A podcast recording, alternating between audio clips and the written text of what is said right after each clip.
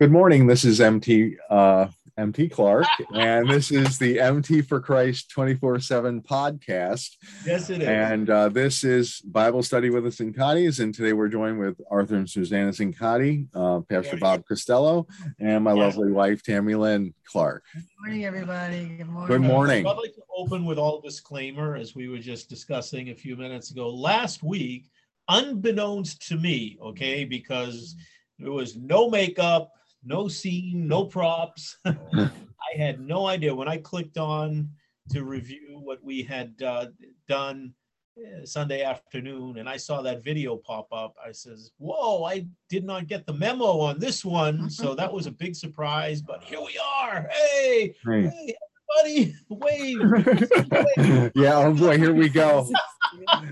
Yeah, I just I just made the podcast. We're, you know, we're gonna we're gonna release the uh, the videos for all the ones that we've done on Zoom, and uh, they'll, they'll all be uploaded to the YouTube channel by the end of the week. And now we'll see lots of more uh, Arthur speaking with his hands and doing. Hey, But I'm uh, sure that was all captured previously, and people discover that as they look at the previous messages. Right. and they'll see that you know that we're out all actually here and uh we're all actually you know present and uh we just want to be more accessible and uh you know whatever. I guess we want to show people our face um show we're really real people and uh you know we're real christians and we really care about the word of god and uh Well, that's Yes, yes. how it that's can what was- change people's lives simple as it gets. That's that's all. That's what I was going to say is that Yeah. that we're we're basic just folk. showing you that we're real people, that we're not any kind of special anythings. We're just average people who love God, That's who love the Lord Jesus, who love having the Holy Spirit within us, and and who Who love love each us. other. And we we do so from a distance because we're not in the same town anymore, but we still love each other. Tragically, and we uh, still uh, want to have dinner together, even though we're not in the same town anymore. So That'll happen.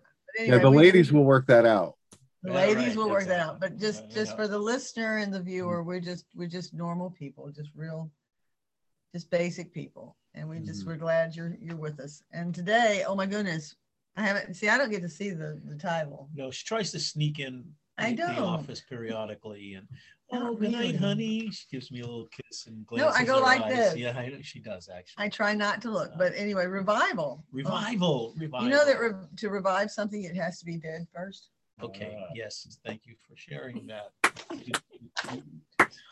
All right, great. Hallelujah. That is Father, all- thank That's you for great. reviving us by the Spirit of God, gathering us here this morning, Lord God, under your tutelage, under your wisdom, under the shadow of your wings.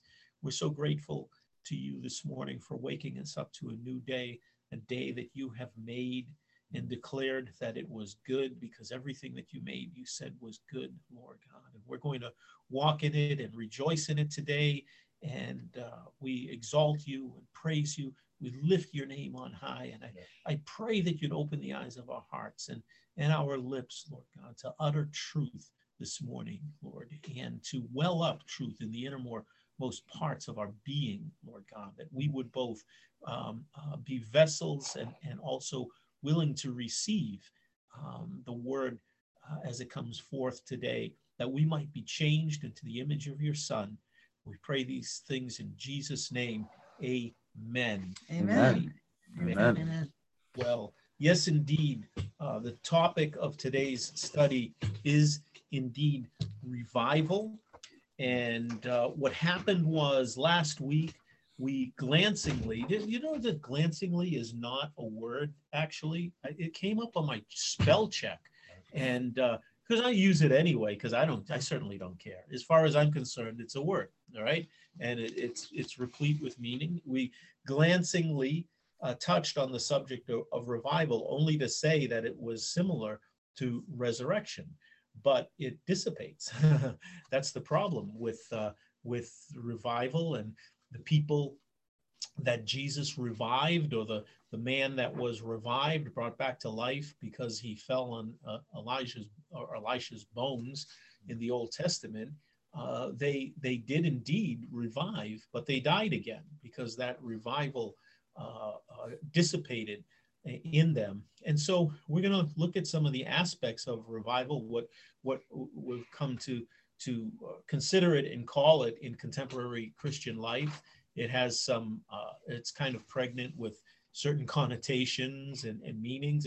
interesting uh, story uh, on my behalf, I, I, think, is that when I first got saved and and ended up ended up on the doorstep of uh, uh, Calvary Assembly of God here in the next town over, and the excellent little church, uh, vibrant ministry, um, and um, we it was in the Promise Keepers, early days of Promise Keepers, and we had a, a pretty good, just formed a, a, a pretty tight uh, men's group. And we went to a Promise Keepers meeting and we were having a Saturday morning men's breakfast. And I'm really the newcomer there. And I'm sitting around the table with these uh, Rob McKay and, mm-hmm. and uh, all these people.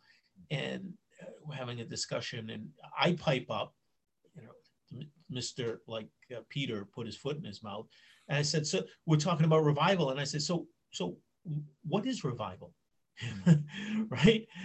I don't know this because hmm. eh, we all right ratchet into our Christianese sometimes, hmm. speaking mm-hmm. to either non-believers or people from a little, little different vocabularies. Said, so what is revival? And it, it, the conversation just stopped. Right? It was one of those moments, the pinter pause. Everybody just stopped and I don't think anybody really answered my question, to tell you the truth. I bet. And um, that sort of that experience is sort of echoed in my spirit because um, I think we do need to to um, define our terms mm-hmm. and answer questions yeah. that rise up both in, in our own hearts and for the sake of both non-believers or or newcomers to the faith or or whatever the case happens to be. And of course, we want to answer those questions with the truth of, of God's word and um, appropriately. So, so right. that's I don't know if I don't know if this is the time for it, but you know, in terms of revival, I can't help but think of Pastor Bob and you know the way he came in uh, to the faith really during the the whole Jesus movement. I don't know if you wanted him to speak on that. I do. Um, I was uh, mindful that Andy Elmes uh, is a is a pastor in England yeah. who has planted like 30 churches in England and has wow. a real vibrant ministry. He's a friend of uh, our ministry here at Rock Solid, mm-hmm. comes frequently. Yeah. And in one of the uh, sessions where he was, I believe, preaching at a men's breakfast here, mm-hmm, mm-hmm. he talked about um, revival, and he says what what we really need to live in is vival, whatever. Uh, and he really didn't uh, uh, define that, other mm-hmm. than you know, to unpack what revival is and to suggest that we should stay there yeah. and not allow vival, so to speak, to dissipate. Um, well, it seems to me yeah. like it is it's the same kind of thing as the difference between tabernacle and habitation. You know, in the Old Testament, they the the yeah. the um the one of the feast of the tabernacles where they wanted right. they all lived in booths and all that kind of thing. And it was a kind of an an invitation for God to come and visit them. Yeah. But we don't want just a visitation. Right. We want a habitation. Indeed. And Mark, you pointed that out several times about how the Holy Spirit lives in us and we yeah. are, right. you know, the, he inhabits us and, yeah. and we're the temple and, and, and we so when you see re in, for, in, in front of something, then you, you, you do ask, well, what does vival mean? But I'm sure vive is like Latin for life or something to that effect. Well, one of the things that occurred to me that uh, mm. I, like to just open with that I did not include in the notes, but um, in in um, in the context of any relationship, relationships are are are, are subject to some forms of of dissipation, at least uh, relationships, human relationships in, in, in the terra firma. Uh, we start out with great, great fervor and excitement and enthusiasm sometimes, but that can lapse and wane and go into different seasons of life. Uh, uh, Susanna and I don't personally know anything about that sort of thing, but uh, I mean, I've heard stories yes, that do. other people uh, have experienced. You know, actually, uh, a couple of years ago, we were privileged to go to a, a family life um, marriage conference, and it was uh, rich and it was uh, revived our relationship in many aspects. Mm. We were uh, we also saw a marriage counselor for a season, mm. which likewise um, brought new life in, in, into our relationship. And so this is what I think that we're uh, um, painting with a broad brush here, but this is what what a, good uh, uh, definition or suggestion of what uh, revival is like. We're in a relationship with Christ. We we already are, but we know that that we have a tendency to drift. We have a tendency mm. to lose our focus and, and our attention. We might start out on, on fire for Christ, you know, uh, reading mm. the Bible uh, every day, every way moment that we have uh, mm. some downtime, and uh, witnessing, and you know, going to services and serving the church and serving people, and time goes on. I've mm-hmm. said in the life past, happens and... life happens. Sometimes we just wish that God had saved us and killed us. Oh, because that in between period, you know, is yeah. is tedious and complicated sometimes. so yeah, I love the fact you guys are brought up the you know the fact of the holy spirit's indwelling and yeah. our you know the, the fact that it's a relationship and how relationships can ebb and flow and right. how they can you know we take each other for granted so that can happen in our relationship with god. And Absolutely. we can go off the path a little bit and get spiritually cold. There's always the analogy of the the hot coals together right? And when um I mean, when you take one of the hot coals away from the rest it seems to cool off. Well occasionally in the body of christ the whole mess could you know uh, you know if we're not staying faithful to our our connection with the lord uh, moment to moment and, and uh and our spiritual disciplines to keep that that relationship alive that bible uh going we'll need revival and uh, we'll have to press back in. And that just and and is that an indictment on us? Not necessarily. Um yeah. you know we we're we're you know mortal beings that forget things and have to remember things. And you know as i've aged i can you know I recall seeing certain movies years ago and then sitting down to watch them recently and having no idea what happened. It's, a, it's a new experience. So if this right, stuff can happen to us in, in our normal relationships and our experiences here on earth um you know we can't fault ourselves for for needing it in our relationship with the lord and absolutely, absolutely. And I, th- I think the, the scripture speaks to those things. And, and Jesus in his parables often spoke to those things. Yeah. the good that, thing about Christian revival is we we tend to, you know, something that's, you know, typical of a Christian revival is new people coming in, people being yeah, drawn yeah. in um, by the Holy Spirit to um, to become a part of the body. You know? We're gonna talk about things like that. I, before we go any further, I, I just uh, want to point out the obvious that it, it, it, it indeed we are typically the ones that drift you know yeah. the, the lord does not, not need mm-hmm. to go to a revival meeting or be revived in any capacity in his love for us because mm. that uh, he poured out at the cross and, and continues to uh, extend his his hand of grace and mercy to mm-hmm. us on on a mm-hmm. daily basis so it's a it's a matter of us and today in many churches around the world uh, a cry is going up to God for revival. Mm-hmm. So it, my thinking here in today's study and the fact that we we touched upon it last week would be it would seem wisdom to carefully consider what it is that we're asking for mm-hmm. because I want to just note the old old adage that uh, be careful what you pray for because you might get it. Mm-hmm. yeah. And um, uh, we want to really unpack what this uh, what revival is and, mm-hmm, and what this mm-hmm. expression is. Now, the, the word, it was an interesting word. It's only present in in the Old Testament, interestingly or not. Conceptually, it's we we see it, of course, in, in the New Testament, and we'll we'll talk about that, for instance, Acts chapter two.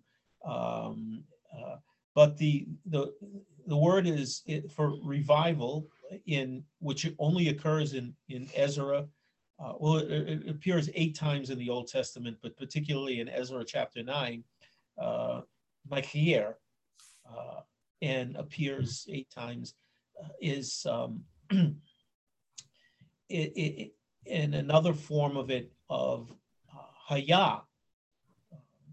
Strong's 2421 appears 262 times in is sometimes translated live, alive, save, or quicken most particularly uh, uh, it's it's translated quicken uh, or recover Mm-hmm. Uh, so the Ezra passage is, is very, very interesting because there was a sort of revival going on in Israel as the um, the children uh, uh, uh, of of the captivity were coming back, and of course this is this is uh, Daniel, this is Nehemiah, this is Ezra. Those those chapters in the Old Testament where the Babylonian captivity is coming back to Jerusalem, rebuilding the city, and uh, Ezra the priest uh, is spearheading some of some of the efforts and the Ezra passage is is rather intense. We're going to look at you looking that up, sweet. Yeah, I'm going there. Ezra chapter nine.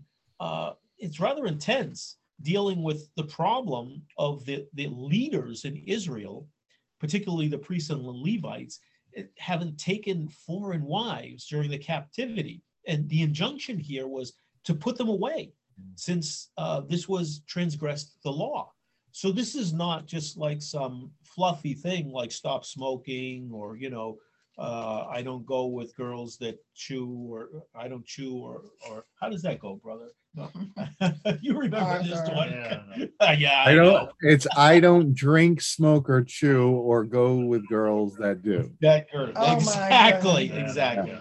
Um, the latter part is re- relevant. And apparently that was that was drawn right from Ezra. It's a Bible, it's a biblical, exactly. it's a biblical uh, principle because these guys, these these priests uh, had had married foreign wives who were, or, yep. were we were right.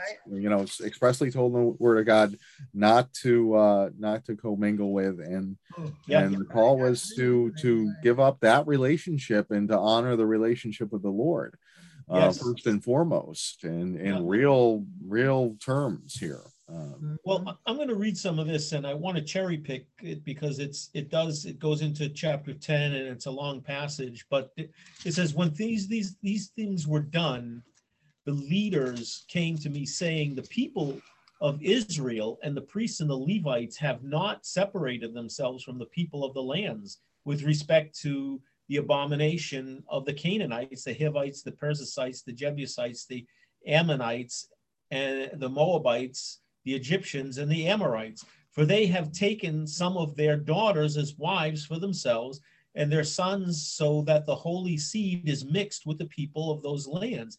Indeed, the hand of the leaders and rulers has been foremost in this trespass.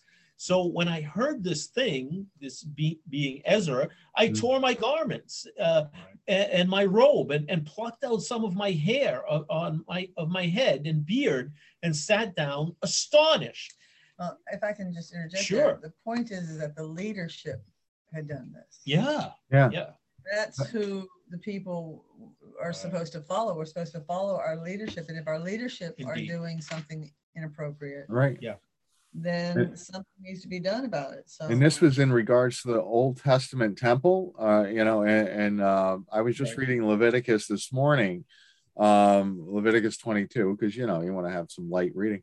Um, uh, Leviticus 22 is all about um, how the the gifts couldn't be offered to anyone other, outside of the priestly family.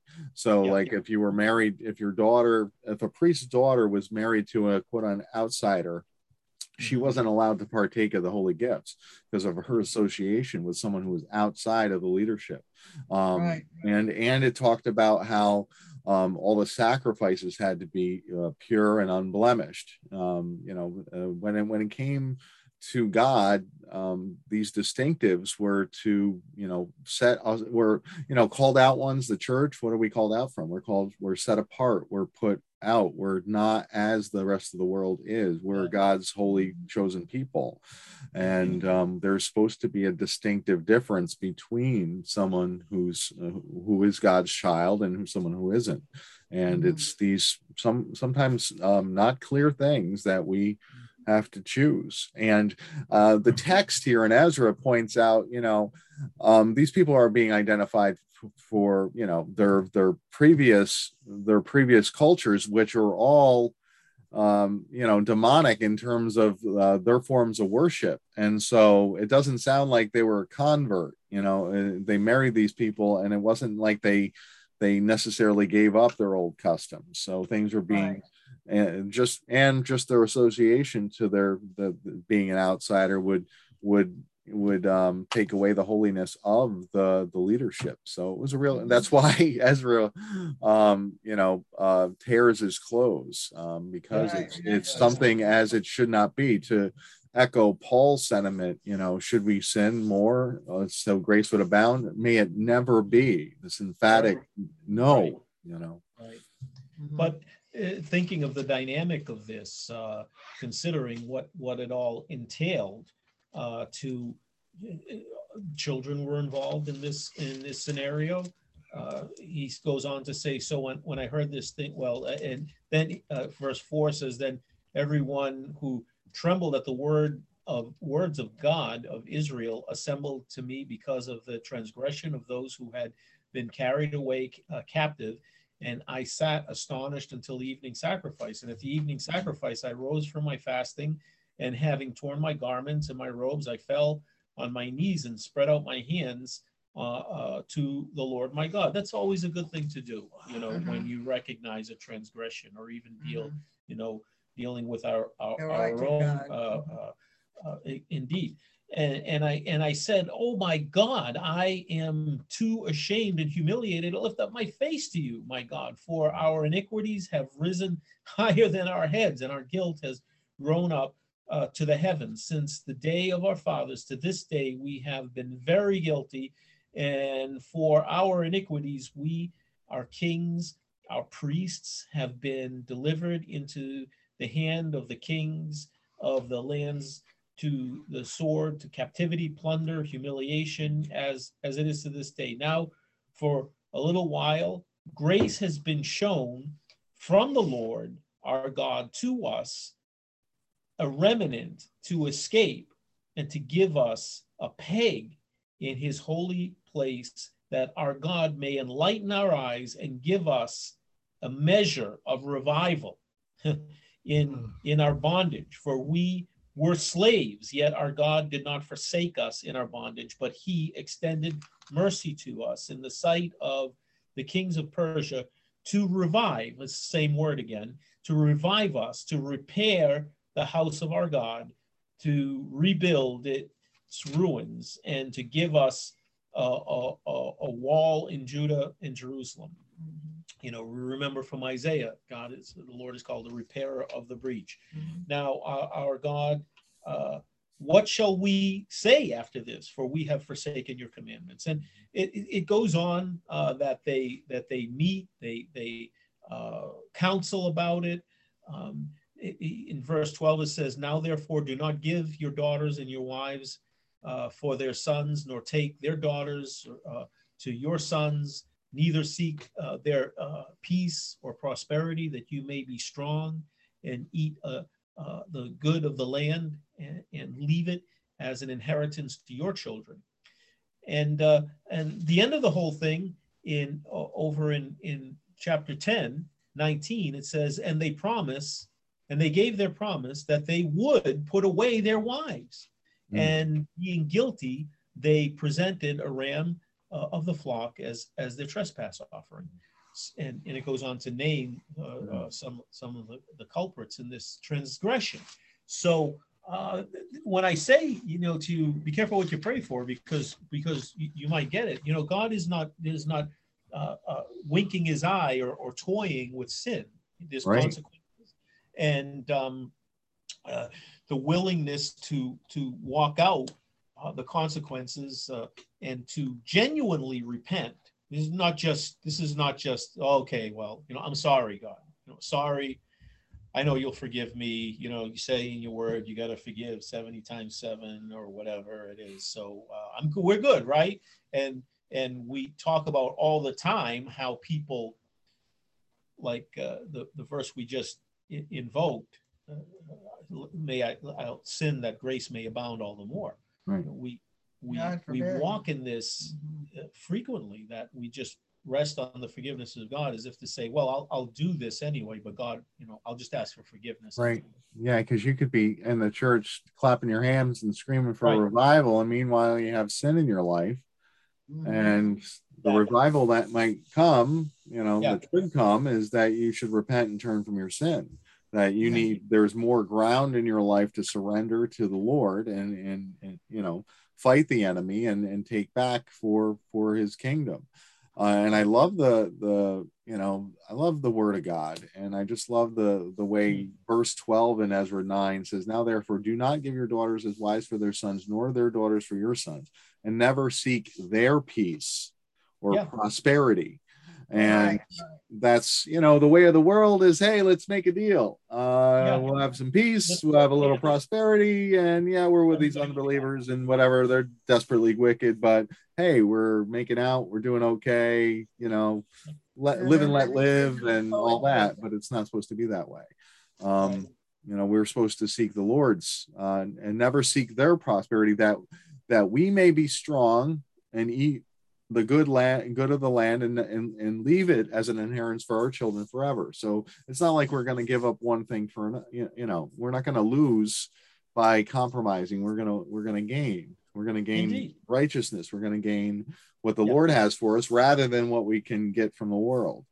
Um, it's a different you know economy but uh, god, god will never leave us without anything you know? I agree.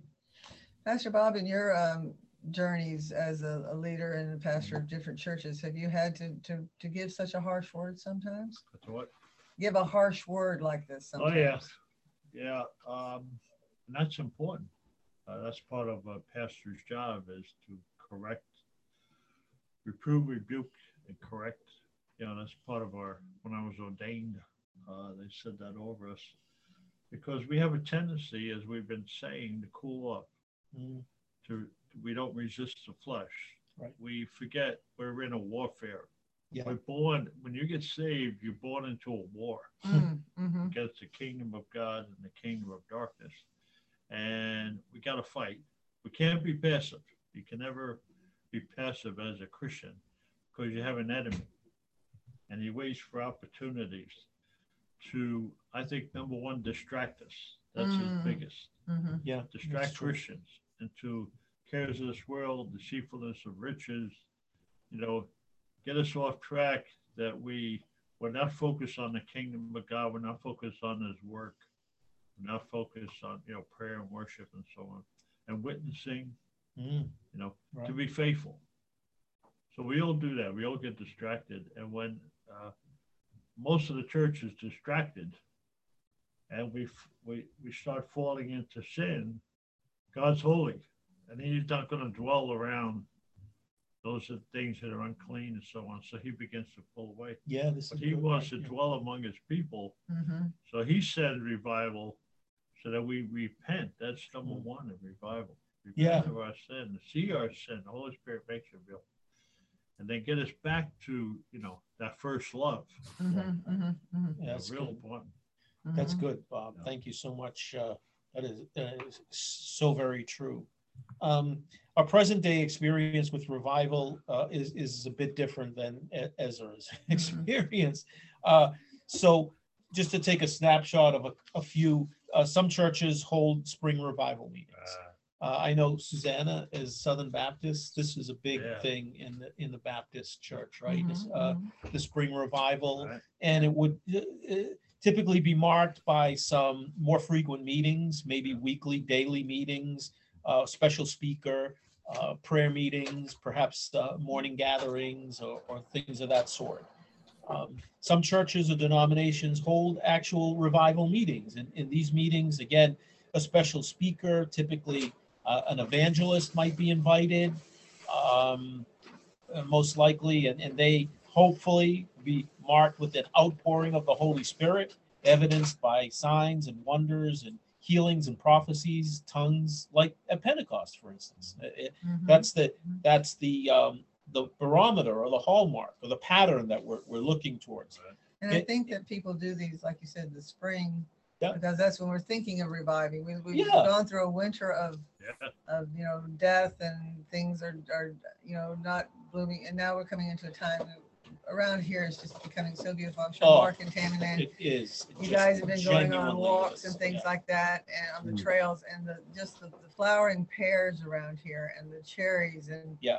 just amazing, the, the beauty that's, that's blossoming and the, and the- the grass and the tulips and all those things are coming up. So it stirs in the heart of the Christian, I think, that says, it does. I need, as Pastor Bob says, we, we get distracted. We need yeah. to refocus on God. And I think that's right. why in the spring we often see these kinds yep. of, of meetings happen.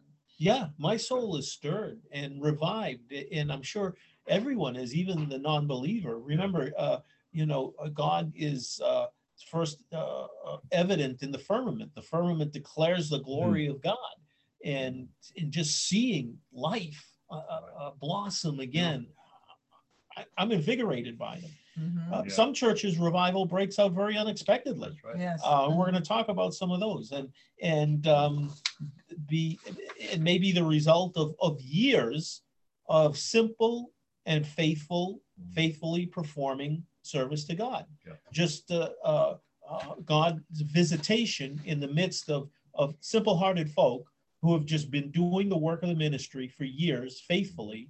And you know what we what we consider as revival is, is a special presence that yeah. the Puritans understood this. There was there were three sort of manifestations uh, in the Puritan understanding of, of the presence of God. You know, he was present in the Word, he was present in the gathering of two or more, but also there was a, a special presence. And and you know, we see this expressed in, in the Old Testament. God was present in the pillar of fire, in the cloud. He was present in the in the in the holy of holies and in the ark of the covenant he was he's still omnipresent he was still yeah. present outside the camp yeah. he was still present in you know uh, on the moon and on uranus and places like that he was still omnipresent but there was a special manifestation which we the scripture calls the shekinah glory but it, it was a mm-hmm. special manifestation of god's presence that that uh, entered space and time. Mm-hmm. So mm-hmm. we we uh, have come to think of revival as an outpouring of God's Spirit upon a, a, people or a people group, as in Acts chapter one to four. Does anybody have that? Somebody grab. I, th- I think we should. If we're going to talk about revival, we should really read Acts one, chapter two, or chapter two, one, one to four.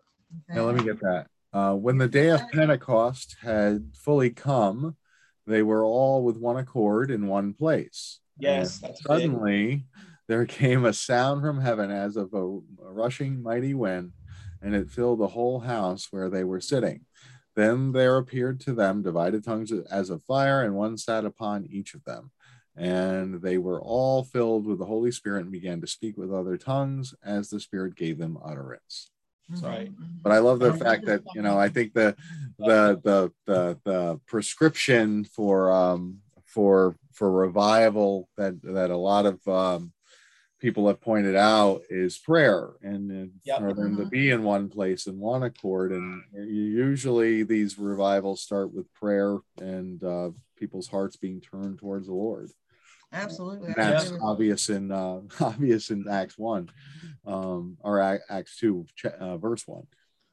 Yeah, we also have the element of one accordedness, and we know that in uh, Psalm 133 it says, "Behold, how good and pleasant it is for brethren to dwell together in unity." Mm-hmm. And the end of the psalm says, "For the uh, for there the Lord commanded the blessing." Right. So right. Um, God is really into unity. That's a, a, a, key element in the one accordedness or the harmony. Some uh, uh, translations. I can't recall. That. I can't recall the verse, but there's the one where uh, the Lord inhabits uh, the nation of Israel's praises, or something like that. Right. Oh, he's, um, he's enthroned on the, on the, on the praises. The, and obviously, the where two or three are joined together, the there's the Lord. So you know, there's there's there's good things happen when we get together as believers you know? Yes yes. Absolutely i agree. Uh, so w- i've got a, I listed a few examples here. Certainly yeah. we have uh, brownsville. I, I, wanted to ask you brother did you attend brownsville? Yeah. you did. What, please, what was your experience? It was, it was not normal. Not normal. not normal. Start singing and uh, god would just show up. Yeah. I called it the manifest presence of god. Yeah it's very unusual. And, you know, people would be healed just worshiping God. Mm. Uh, at the end, after the preaching, people would run to the altar. Mm. Right. I mean, run, not just walk. And and then people were praying for one another. It wasn't a one man show. Right. It was the body. Yes. And I was I was kind of caught up in it, and then I I take time and watch.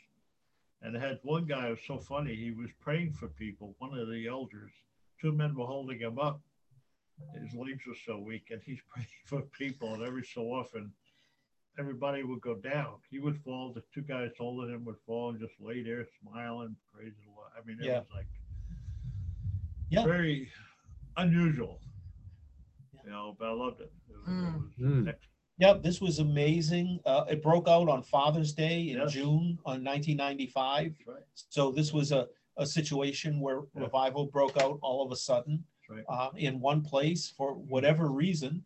And, um, Yeah. you know, it, it, uh, it, it had a great run through to Yeah. 2000. Uh, it got a little complicated with church politics and, Yeah. and a split that happened and they It's started a Bible Satan- college. it's just Yeah. Satan getting you know, involved. this is what we're talking about Yeah. with the dissipation, Mm. but um, it was uh, all the things that Bob uh, experienced was was the experience for so many people that when that traveled the world. I read an article about uh, some about forty pastors from uh, uh, Uh-huh. Japan came uh, traveled to uh, Brownsville Yeah. to just to drink it in and to That's right. take that spirit, you know, with them and Right. translate it. And it and it re- did echo and reverberate uh, through, around the country as churches were started, movements were started. I think Promise Keepers grew out of that. Yeah, Uh, yeah. all kinds of things were Right. sparked by this uh, Mhm. rekindling of Yes. faith and this determination uh, to to honor God. Of course, we have uh, Azusa Street uh, in Los Angeles uh, uh, in 1906. It, it, it shortly followed an earthquake, um, which measured 8.3, which Wow. was centered in San Francisco, but uh, which some some people invoked um, uh, Romans chapter 8, uh, 19 to 21 uh, around those the circumstances of, of the earthquake and and then uh, go ahead sweetheart please read that Uh, for the earnest expectation of the cr- creation eagerly waits for the revealing of the sons of God. For Uh. creation was subject to the fertility, not willingly, but because of him who subjected it in hope. Because the creation itself also will be delivered from the bondage of corruption into the glorious liberty of the children of God.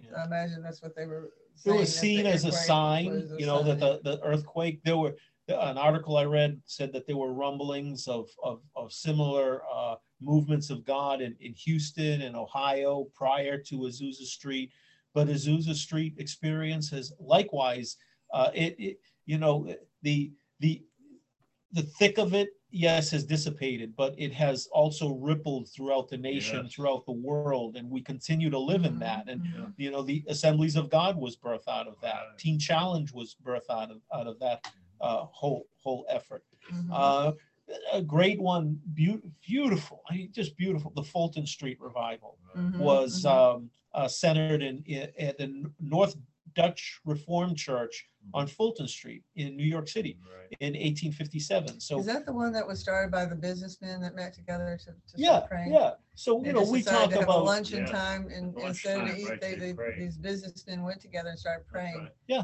And Yeah. from men who are leaders, once we, we started this Bible study just a few minutes ago, we talked about that the leadership had d- done wrong. Yeah. These leaders during this time, it seems to me that they finally, re- they were saying something's not right. We need to Yeah. pray. We need to Yeah. change. Yeah. And from their prayer, Right. like you said, Mark, from their prayer Mm. is birthed a great revival. That's the key. yeah it was it was in- incredible um, the first meeting had uh, i think six uh, uh, participants It- uh, the, the the the pastor uh, jeremiah Lanphier uh, who so the circumstances of this was that there was uh, kind of a, a demographic change in in manhattan uh, many of the residents in manhattan had moved uptown and had left the downtown district to businesses and uh, and immigrants, and so the whole complexion had changed. Church uh, attendance had really gent- dropped off, Right. and so this new pastor was coming in. He was walking around town, introducing himself, passing out flyers, saying, "Come to church."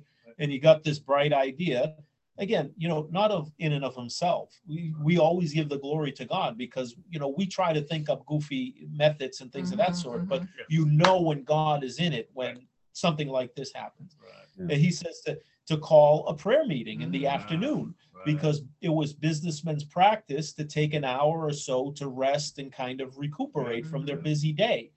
Uh, mm-hmm. Also, a sidebar is that in 19 or 1857 there was like on the brink of a great depression there right. was a huge economic downturn mm-hmm. um, the uh, uh, uh, the crimean wars had just uh, finished and that impacted uh, wheat uh, import and export all kinds of it was a confluence of factors and so people were desperate and and searching you know mm-hmm. th- this is a, a key element in in revival right. when when hard times kick yeah. in and, and so just to uh, underpin that honey uh, yeah romans 8 you know continuing romans 8 the 20 25 through 26 it says but if we hope for what we do not see we eagerly wait for it with perseverance likewise the spirit also helps us in our weaknesses, for we do not know what we should pray for right. as we ought, but the Spirit Himself makes intercession yep. for us sure. with groanings we cannot utter. Yeah. And so you can imagine these people during this, these periods of times when yep. things are really getting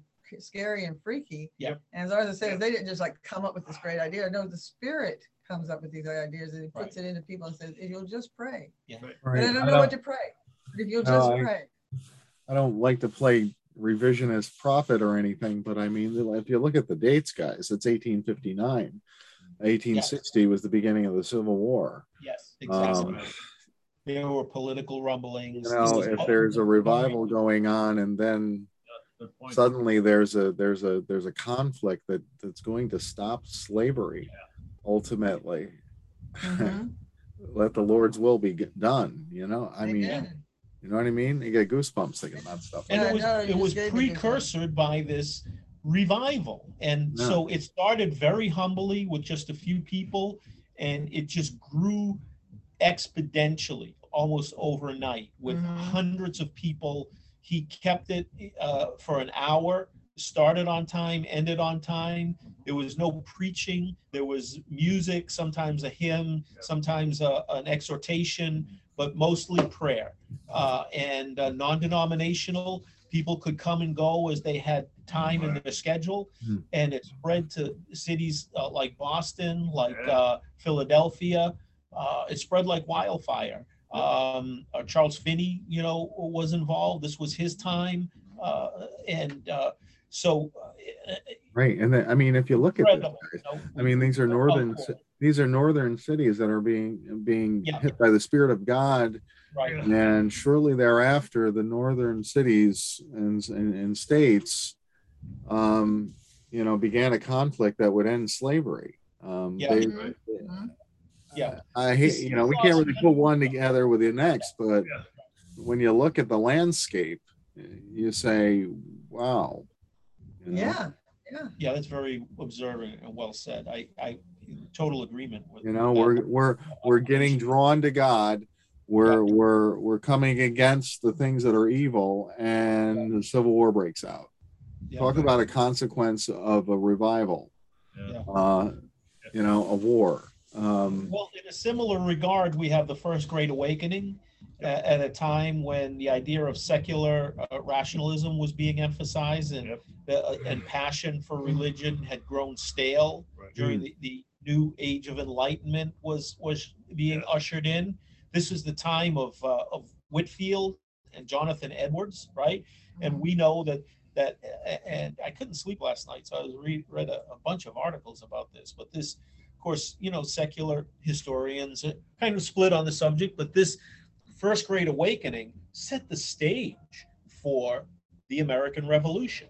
It actually um, uh, the the uh, uh, the the people, the men who grew up in this dispensation, yeah. developed uh, a kind of, um, you know, they were they were standing in a, a, kind of rejection or rebellion of organized religion and hierarchies and things that that's that mm-hmm. had already taken root in the colonies mm-hmm. in the you know latter part of the 17th century, mm-hmm. and they were uh, throwing that off. So the impetus was already cast, the die was already cast to throw off the uh, abject uh, rule of of England and and the um, uh, uh royal uh, imperialistic system of, mm-hmm. of government.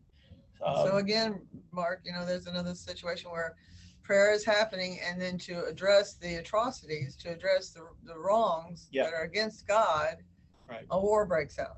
Yeah. Right. And I mean, you know, and and and some of these people undoubtedly lost their lives, but there before they did, they were made right with the Lord. Exactly. Uh, the Second Great Awakening, and again in, in, in the United States, and and, and and this was not confined by any way, shape, or form to the United States, but uh, likewise in in Germany, uh, Switzerland, some of the, many of the reformed countries.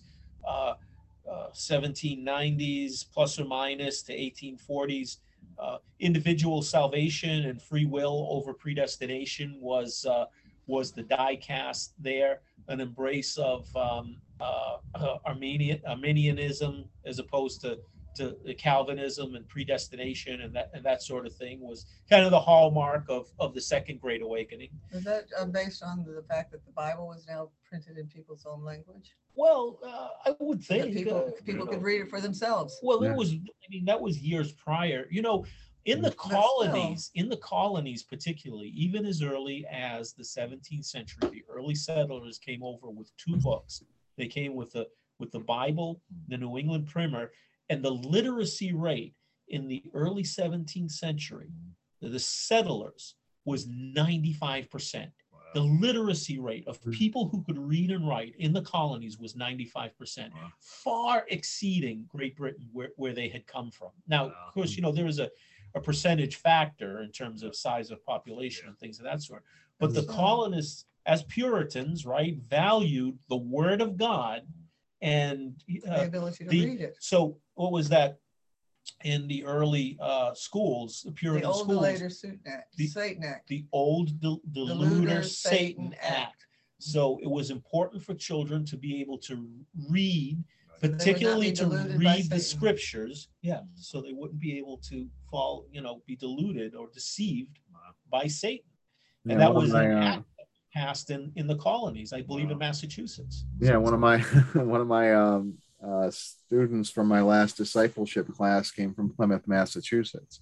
Oh, yeah. And and in Plymouth they have the they have this um, uh, statue or whatever, and it and it, it was it basically reflects the uh, the way the Bible um, was was really the a huge part of the educational system um, yeah. in the early colonies and and how it was based on the Word of God and um, Kirk T. Cameron did a movie um, that highlighted that that that monument not long ago to show that you know in many respects, uh, even though we're not a Christian nation, uh, our founding fathers, um, the reason why our nation was founded was so they could you know uh, worship the Lord without oppression. Yeah, um, exactly.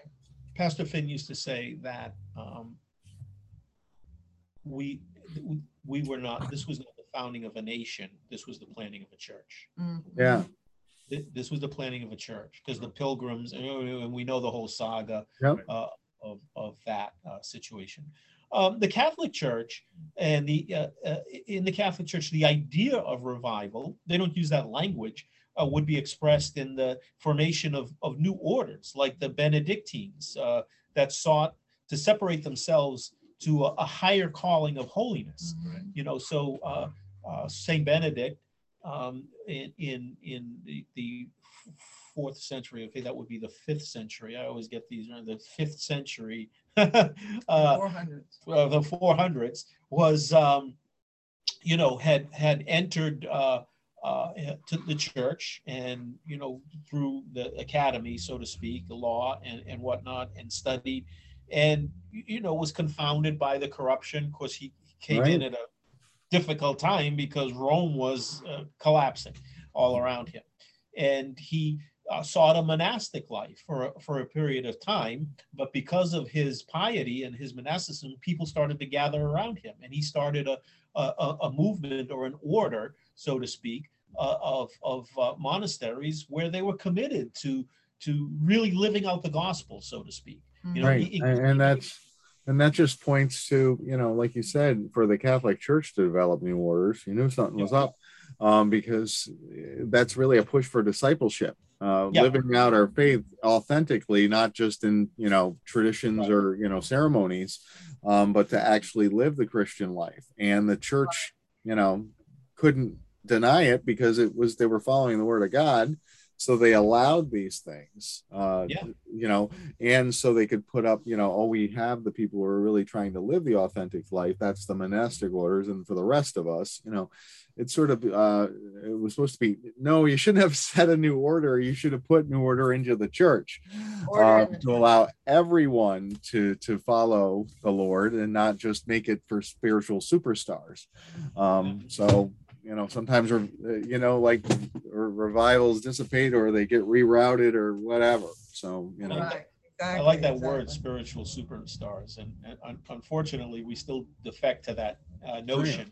And that's and that's and, I, and if there's anything I want to do as part of the ministry that we have is is to show that the Christian faith isn't for spiritual superstars; it's for everybody. Right, right. And we're not, you know, I was just talking to my wife this morning how um, the Chosen Christmas special had uh, Christian artists perform works, but they were all dressed in white. And some of the men looked like their faces had been waxed because they look like these these pristine angelic beings. And as nice as it looked, I thought that it sets up a dichotomy of like, well, you know, they're they're Christian. They're really the set apart um, super saint. Whereas whereas I, I think it's it's more, you know we do, do we do ourselves a disservice when we when we project Christians as that um, yeah. that we it is for every man, and we we're not necessarily you know ivory white uh, you know purest as as snow.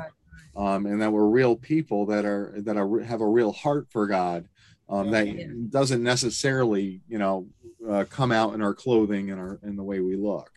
Right. Um, know, I think and, that's, that's and that's what the heart of revival is is is a is a is not um, putting on a uniform. It's it's putting on Christ and right. living out authentically um, our Christian faith, and it on might not. Basis. Right.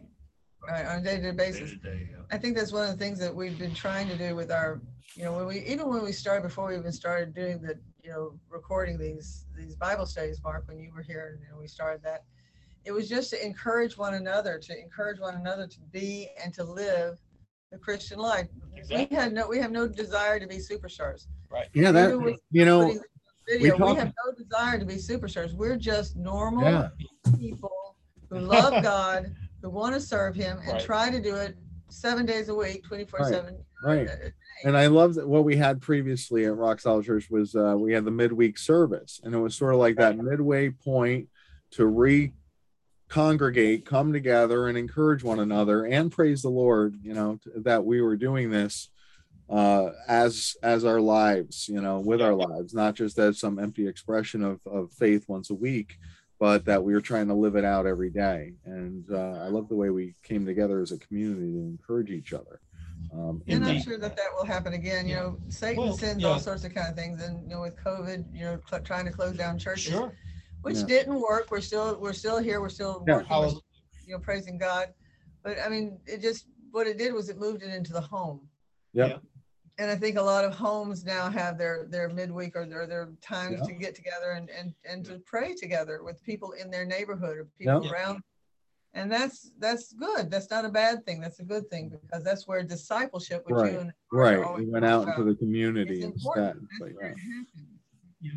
so um we tend to fixate upon the miraculous. As a matter of fact benedict walked in in the miraculous. He was very he's always the you know you, you have to demonstrate the miraculous. now, now, arthur i just have to say was it was it a was it a miracle that he was trying to follow the bible or uh uh, he had a guy Maybe. walk on water. He a Catholic, a, a, Catholic who wanted to follow, saying, follow the right? Bible was a miracle. No, no. no, no, no Walking on water. bashing is, any is religion. Big one. All right, but you walked on water. I didn't know that. We tend to fixate on the miracle signs and wonders, as in Acts chapter two. The Ezra pa- passage, though, emphasizes the deep and uh, sometimes uncomfortable call to repentance. Repentance, and right. That's, we that's the hard part. Read in uh, Hebrews chapter 12, mm-hmm. verses 1 and 2. I think uh, uh, this is indeed a call. Therefore, we also, since we are surrounded by so, so great, great, a cloud, of witnesses, witnesses, all these revivals that we just read about, this is the great cloud of witnesses.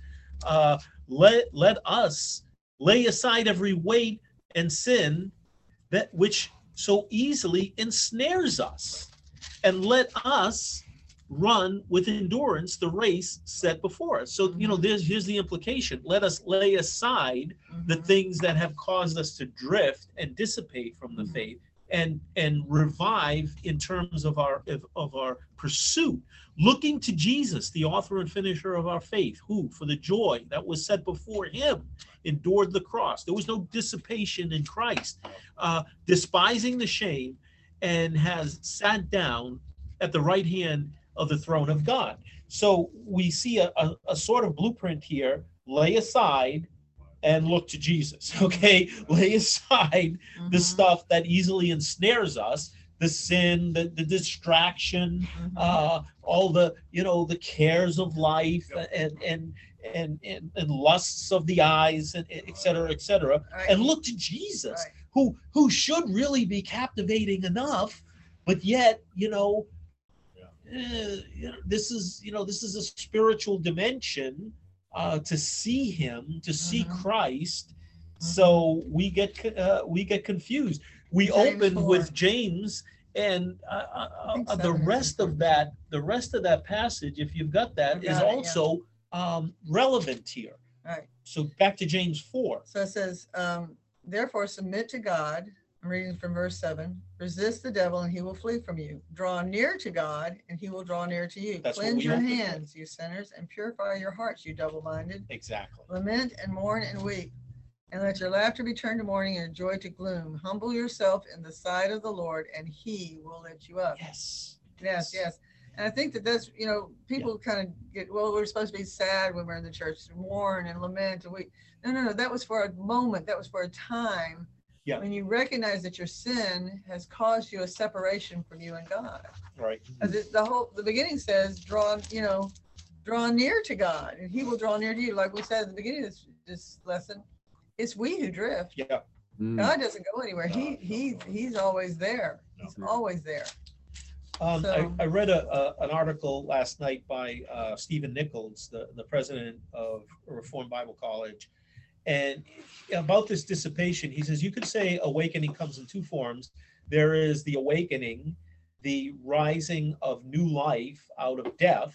Uh, this is the call to poor sinners but even those who have been awakened need awakening oh, that's mm-hmm. that's us oftentimes that's mm-hmm. uh, we slumber in our uh, spiritual laziness and so we are uh, summoned to wake up this is the call to redeem sinners and it's not by human effort or by natural means we're awakened only by uh, and always by divine and supernatural light only by God's grace and always uh, for his glory. Mm-hmm. So uh, that's the revival within the church, which uh, off, always should spur and instigate a, a, a, revival in the community and bringing mm-hmm. in new life and new sinners. Mm-hmm. You know, Pastor Finn used to preach on on Mark five and, and the woman with uh, the issue of, of blood. And he always said that a woman is a, is a type of the church.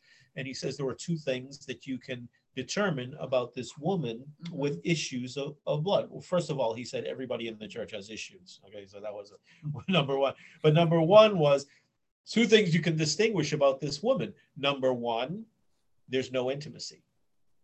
They can't even be around her. Yeah. And number two, she's not pregnant. So that's a huge indictment of the church, the church that has issues um, and is not walking in unity, that there's no intimacy, uh, particularly with God, because you know God rejects the proud but gives more grace to the humble, and He draws us in mm-hmm. when we're ready to humble ourselves and and forget about. I say one thing about uh, revival.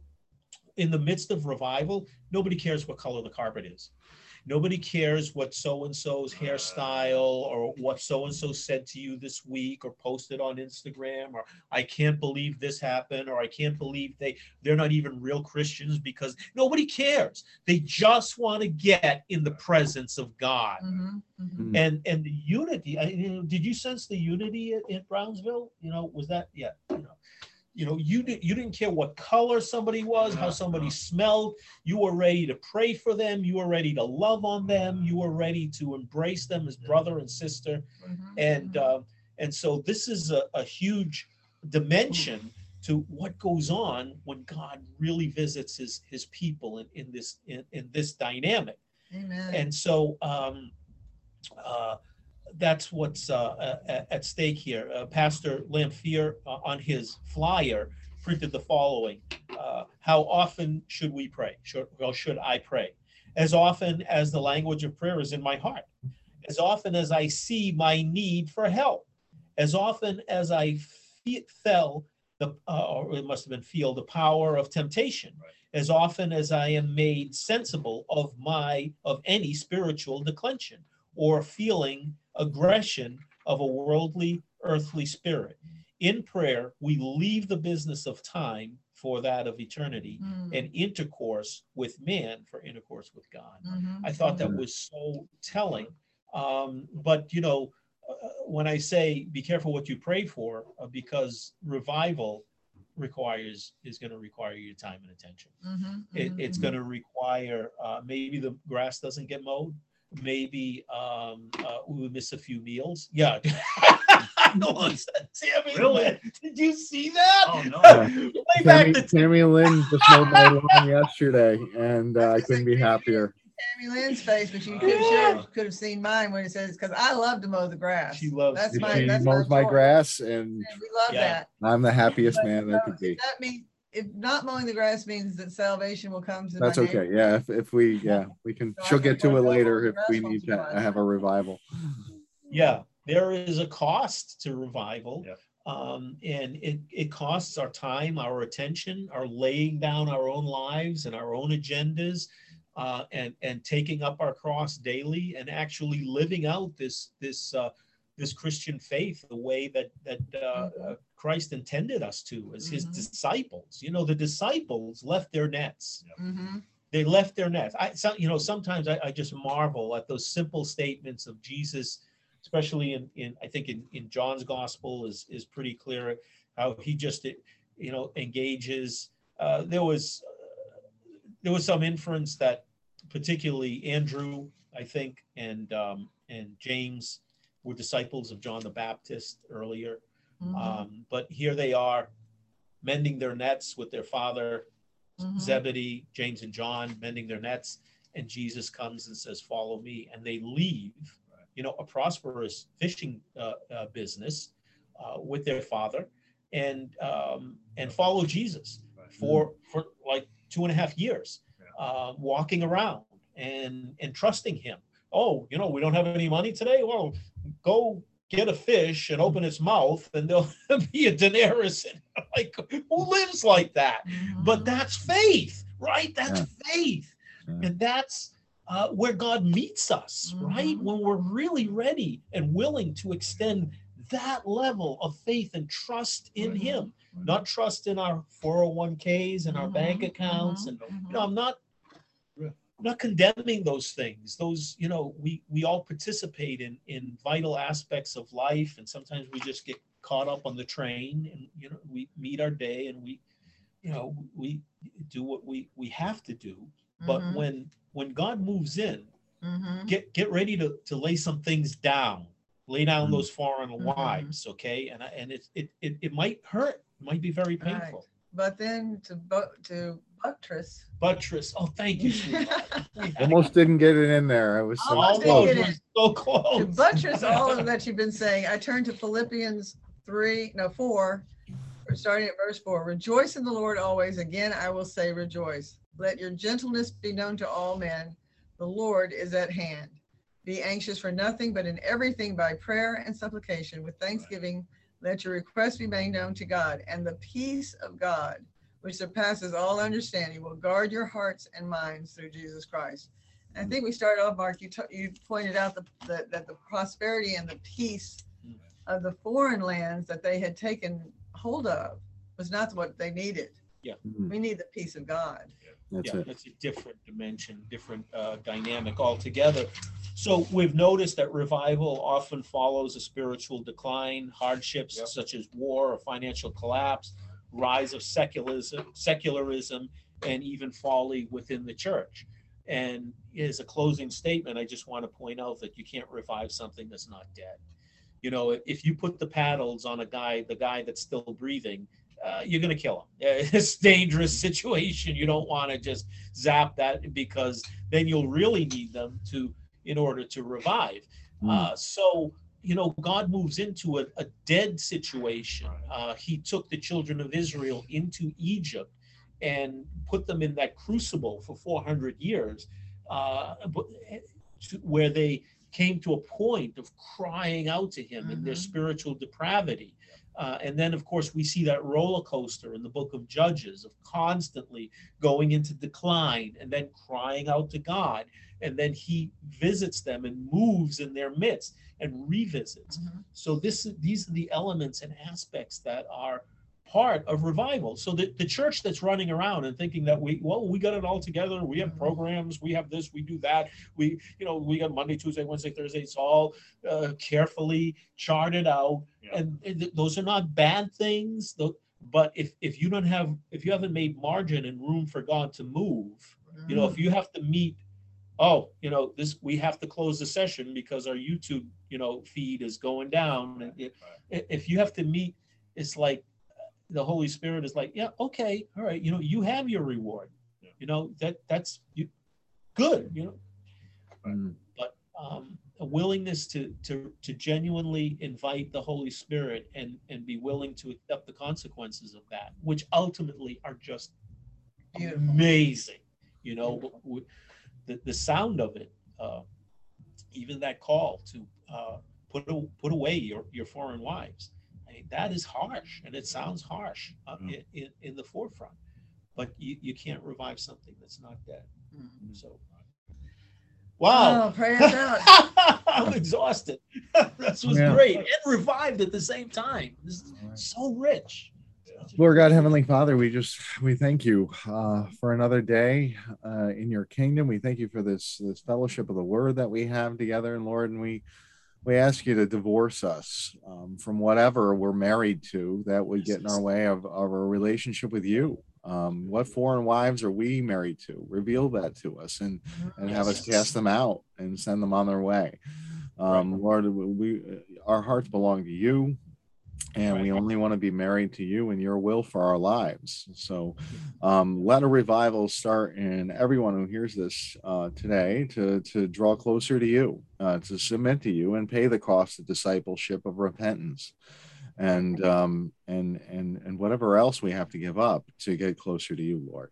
And to because because if we do that, we we we could be used by you to bring more people into your kingdom and we see yes. that um, lord that you use people like us um, to inspire other people to um, to to come in um, and lord that's what we want more than anything is is we mm-hmm. enjoy the relationship we have with you and we want others to experience it we want others to experience the life that you've given us and Lord, so we pray for our worship services today. We pray for the pastors that'll be preaching. We pray for the worship teams, Lord, that the Holy Spirit would come in them and use them to declare your glory and your truth, um, so people can have a have a deeper relationship with you or have their eyes opened uh, to the possibility of the new life that you have available for them uh, whether they are, are, are, outside the outside the camp or inside the camp lord. If you need us to draw closer we ask you for your holy spirit to power to pour in uh, to the lives that need it Lord, we mm. thank you uh, and we just pray for you to protect us and guide us in the week ahead until we can all meet again uh, uh, around the, the, the heat and the fire of your word mm. next yes. week. In Jesus' name we pray. Amen. Amen. Amen. Amen. Thank you. Guys, uh, we're going to stop the recording. Everyone have a, a good week. Uh, yes.